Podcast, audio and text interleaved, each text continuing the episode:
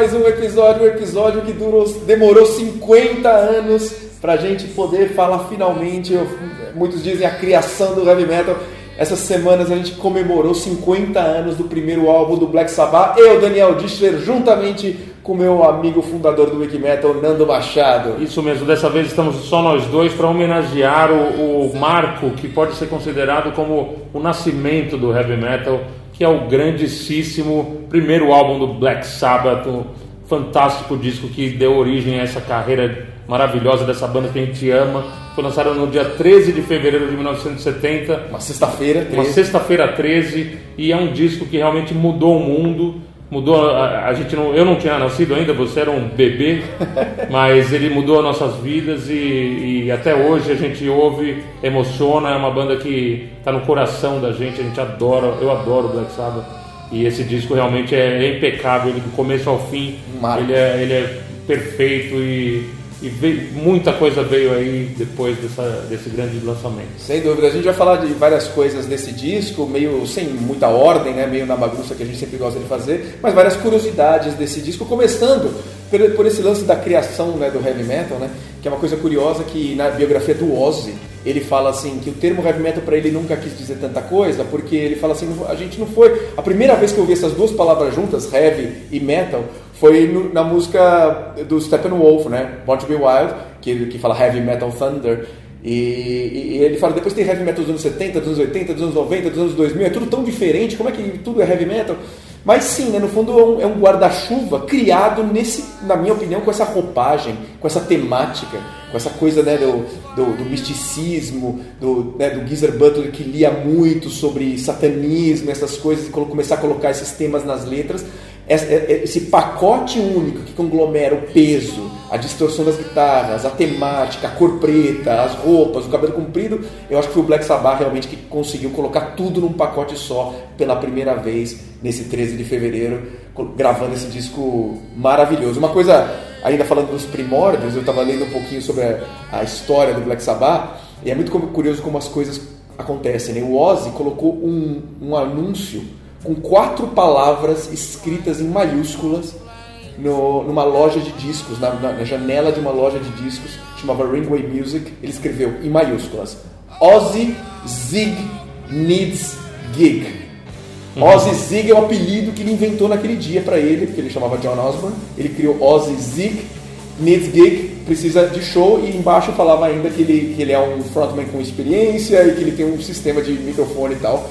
E Alguns dias depois, Geezer Butler bateu na porta da casa dele e o resto é história. Então, é incrível como acontecem essas coisas, né? Não, incrível.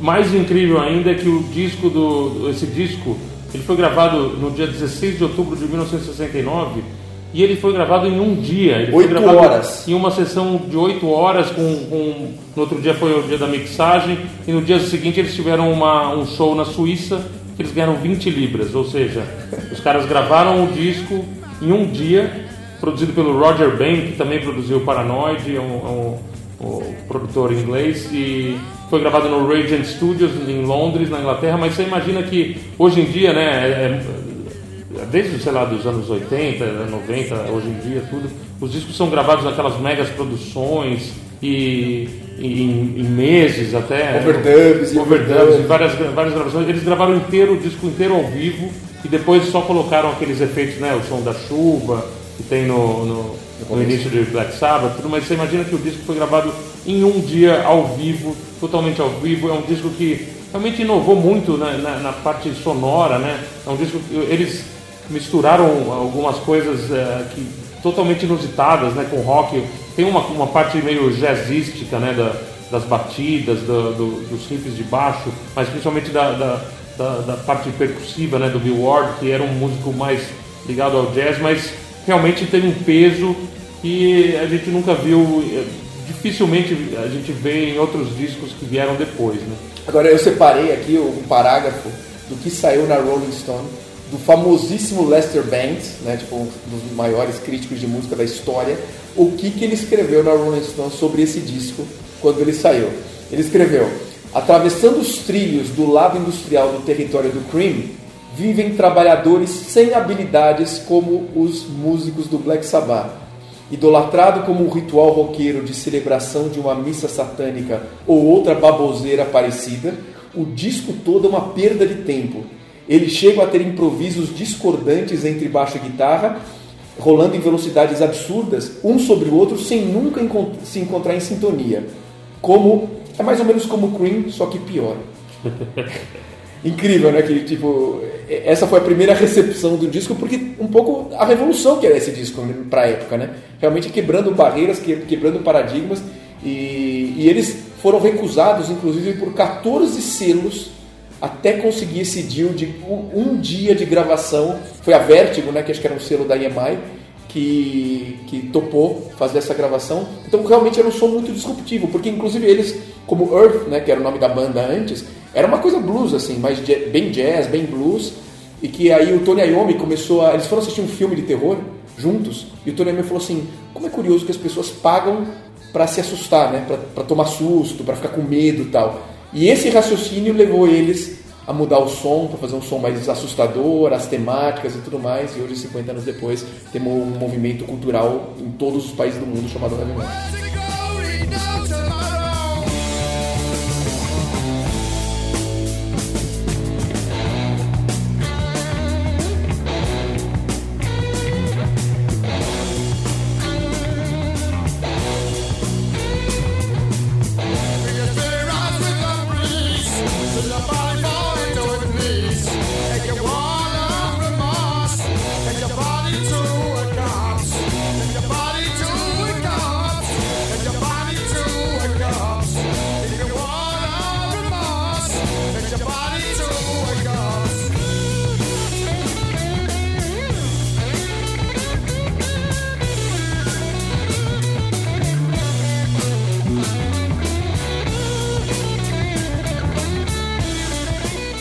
Engraçado você falou do, da crítica da Rolling Stones. Em 2005, a, a, a mesma revista Rolling Stone é, classificou entre os 500 maiores discos de todos os tempos.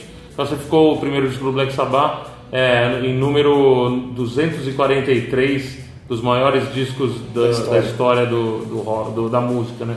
E realmente, é, é, acho que o reconhecimento levou um tempo para chegar, mas hoje em dia é, é unânime. Quem gosta de rock, quem gosta de, de metal, é, reconhece que esse disco foi super importante para a música. Né? E falando em música, vamos ver um trechinho do, de, a gente já falou né, do trítono do demônio, né, é, é, o riff né, que, que abre o disco é o trítono, né, que é uma, uma sequência de notas cuja distância entre essas notas forma um um, uma composição musical chamada Trítono, que a Igreja Católica tinha banido porque falava que isso invocava o demônio. Né? Na Idade Média, esse tipo de, de sequência de, de, de, notas não, não podia ser tocada em nenhuma música. E, e essa é a música, do, é, é, o riff que abre Black Sabbath, a música Black Sabbath. Logo depois vem uma música numa pegada muito diferente, com uma abertura de gaita, assim, né? que é The Wizard. Né? Que é uma das minhas favoritas. Vamos ver um pedacinho dela.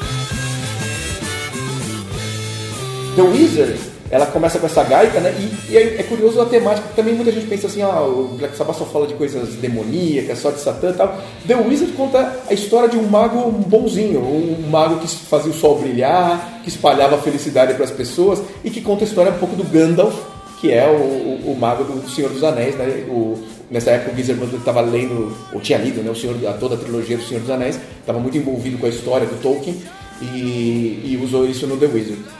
Muito legal. E aí tem Behind the Wall Sleep, que tem uma introdução maravilhosa, né? De, é, lenta. E, porra, uma, uma música sensacional também. Que dá.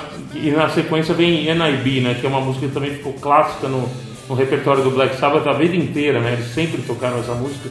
Ela começa com o solo de baixo do, do Geezer Butler e até os últimos shows do, do Black Sabbath Eles tocaram a vida inteira, até a carreira solo do Ozzy ele também, também gravou, até com, quando a banda tinha o Dio nos vocais, eles gravaram né, no, no Live Vivo, tem uma excelente versão de NIB.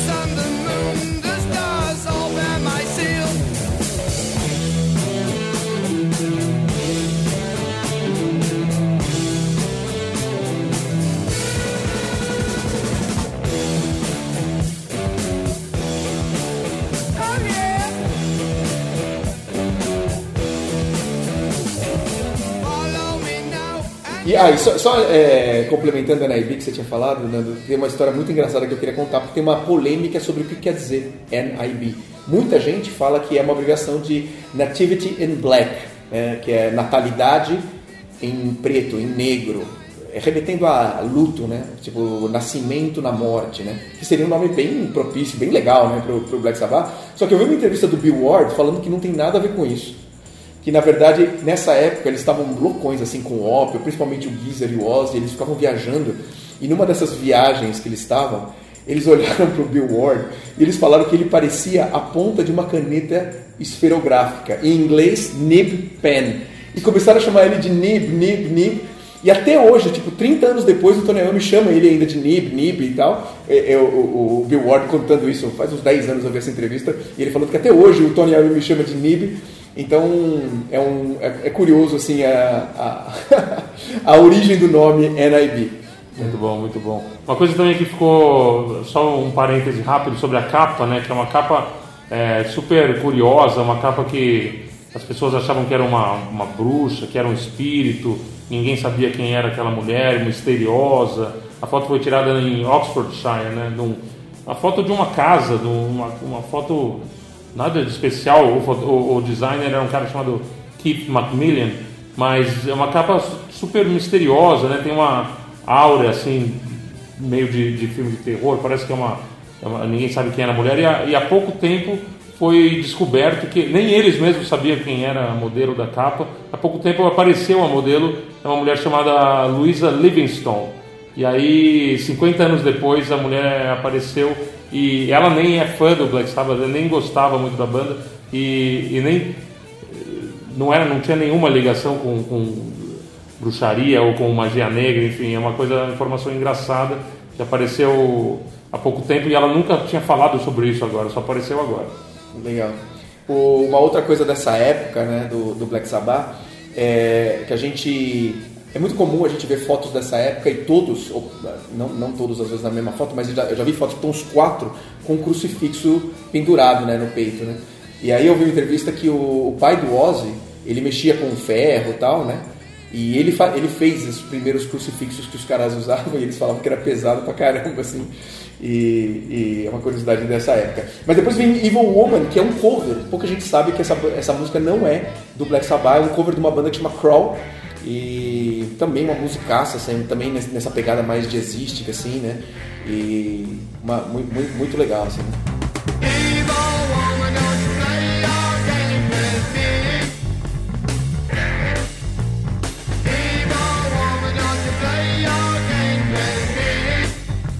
Depois, ainda completando o álbum, a gente tem Wicked World, que você já falou um pouquinho, né, sobre, é, naquela hora que você estava falando sobre o improviso, né, que tem bastante coisa é, meio puxando pro jazz, pro blues.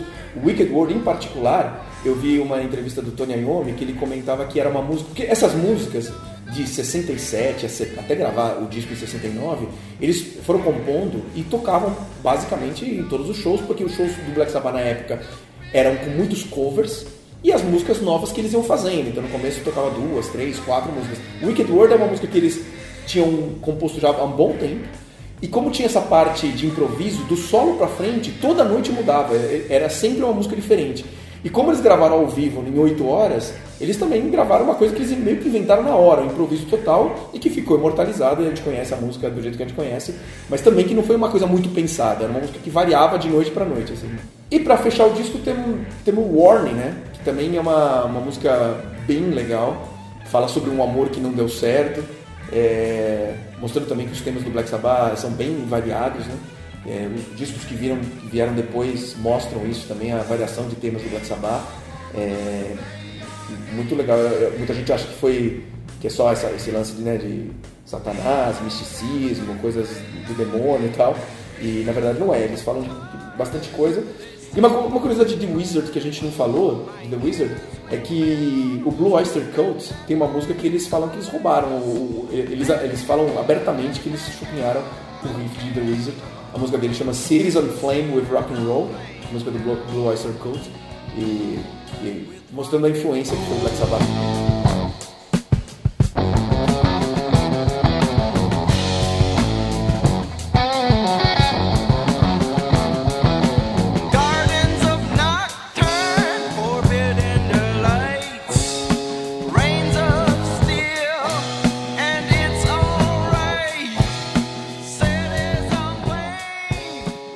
Uma curiosidade também desse disco sobre o produtor do disco, Roger Bain, que a gente já falou anteriormente. Ele foi o mesmo produtor do primeiro disco do Judas Priest, Rock and Roller. E ele também produziu dois discos do Budgie, uma banda mais underground, mas uma banda muito legal. Inclusive até o Metallica gravou um, cover do Budgie é, no passado, mas ele também fez, ele também produziu alguns, alguns clássicos do Judas Priest como Genocide e The Reaper. Então um cara que, pô, ele teve uma influência grande aí no início do heavy metal, principalmente pelo disco do Black Sabbath primeiro o, e o Paranoid também. Legal. Por aí, e, bom, quando ele saiu, né, eu tinha esse disco em vinil, é, tenho até hoje, né? O lado A com Black Sabbath, The Wizard, Behind the Wall Sleep e NIB. E o lado B com Evil Woman, Sleeping Village, Warning e Wicked World. Né? É um, é um desclássico, descasso, assim, maravilhoso, né? É, o Roger Bain, só pra lembrar, ele também, além do Black Sabbath e do Paranoid, ele também produziu o terceiro disco da banda, o Master of Reality, ou seja, os três primeiros são os perfeitos. Eu adoro os três discos e o Roger Band tem uma importância grande aí por ter ajudado os caras a criar esse som único, tem o Black Sabbath. Legal, Nando, é isso para nossa comemoração. Essa semana a gente está comemorando o aniversário de Tony Iommi também, que ele está fazendo, se eu não me engano, 72 anos de vida. E o Ozzy essa semana vai lançar o disco novo, Ordinary Man, sai, é, para quem está ouvindo é, o episódio no dia que a gente lançou, ele sai amanhã, né, no dia 21 de fevereiro.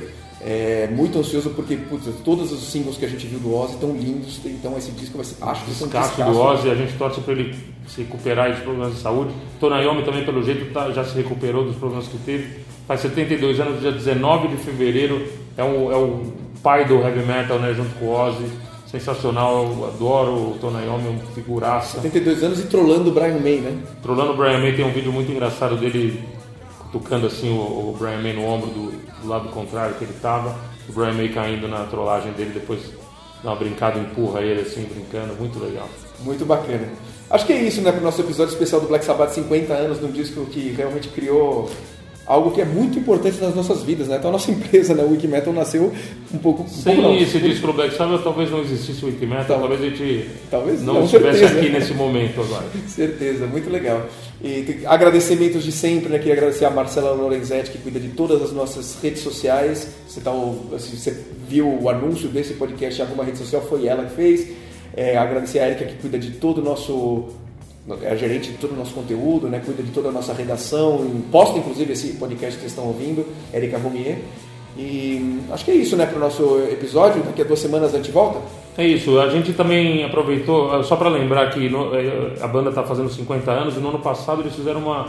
A gente até já falou sobre isso aqui, uma exposição em Birmingham chamada Home of Metal, que é uma empresa chamada Capsule. A gente até está em contato com eles, é, já fizemos coisas junto com eles. Eles fizeram uma exposição, aquelas exposição, exposições interativas que tem rolado bastante hoje, uma exposição em Birmingham com a história do Black Sabbath, muito legal. A gente espera realmente torce para que um dia, quem sabe, essa exposição volte ao Brasil. Home of Metal, se você gosta de Black Sabbath, tiver curiosidade, entra aí e coloca no Google Home of Metal. Você vai ter mais informações sobre essa exposição que rolou na cidade natal da banda Birmingham. É isso para o nosso episódio? É isso aí. Wiki Metal!